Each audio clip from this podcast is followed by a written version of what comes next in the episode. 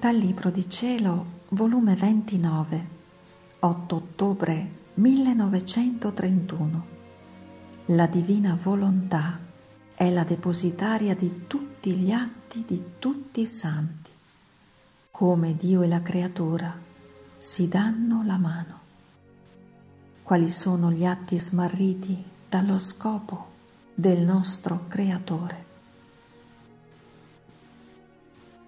La mia povera mente gira intorno al sole del Fiat Supremo e lo trovo circondato da tutte le opere, sacrifici, eroismi che hanno fatto tutti i santi antichi e nuovi, quelli della Regina del Cielo, come pure quello che ha fatto per amore nostro il benedetto Gesù.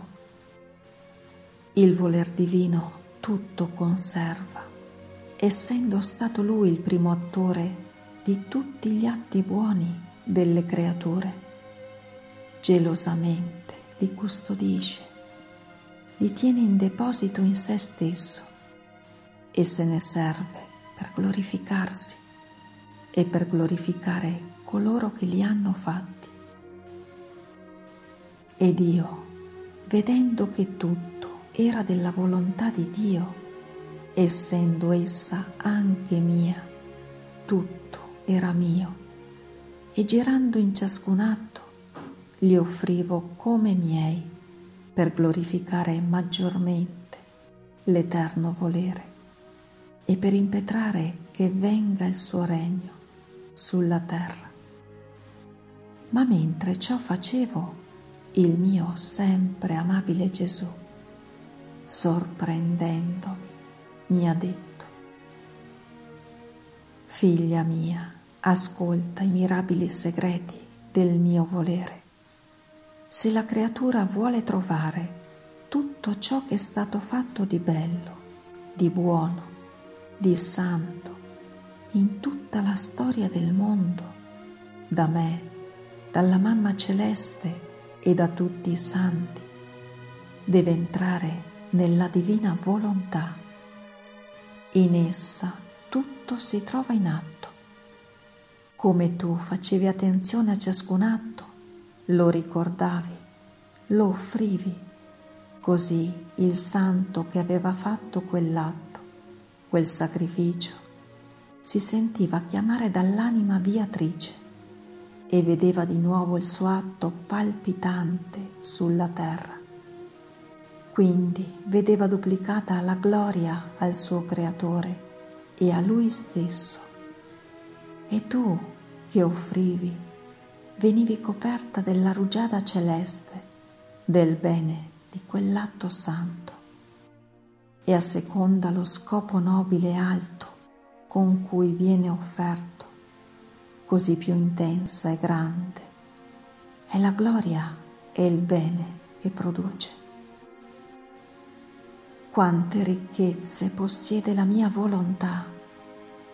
Vi sono tutti gli atti miei, quelli della regina sovrana, che stanno tutti in aspettativa di essere chiamati, ricordati, offerti dalla creatura per duplicare il bene a pro delle creature e per darci doppia gloria vogliono essere ricordati, chiamati per palpitare come nuova vita in mezzo alle creature.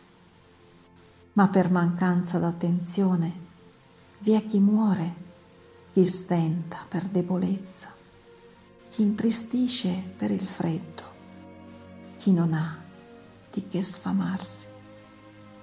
I nostri beni, atti e sacrifici non si partono se non sono chiamati, perché con ricordarli e offrirli le creature si dispongono a riconoscerli e a ricevere il bene che i nostri atti contengono.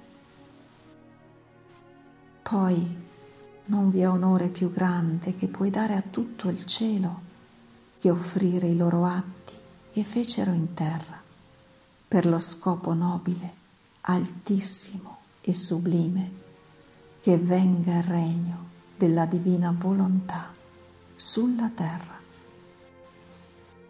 Onde continuavo a pensare al volere divino ed il mio amato Gesù ha soggiunto. Figlia mia, un atto, una prece, un pensiero, un affetto, una parola per essere accetti, perfetti, ordinati, completi, devono elevarsi allo stesso scopo voluto da Dio stesso perché come la creatura nel suo atto si eleva allo scopo voluto dall'ente supremo, abbraccia il principio e prende nel suo atto lo scopo con cui Dio l'ha creata. E così Dio e la creatura si danno la mano e vogliono e fanno la stessa cosa. Quel far ciò entra nella creatura l'ordine divino l'atto divino e lo stesso scopo con cui Dio vuole che si faccia quell'atto.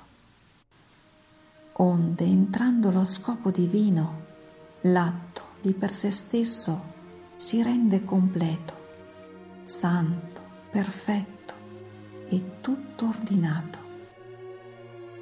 Chi è l'autore dello scopo di quell'atto, tale esso si rende Invece se la creatura non si eleva allo scopo voluto da Dio nel suo atto, scende dal principio della sua creazione e non sentirà la vita dell'atto divino nel suo.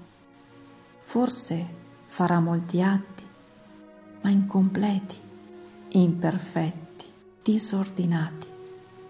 Saranno come atti smarriti dallo scopo del suo creatore. Perciò la cosa che più ci piace è vedere lo stesso scopo nostro nell'atto della creatura. Si può dire che essa continua la nostra vita sulla terra e la nostra volontà operante nei suoi atti, parole e in tutto. Fiat.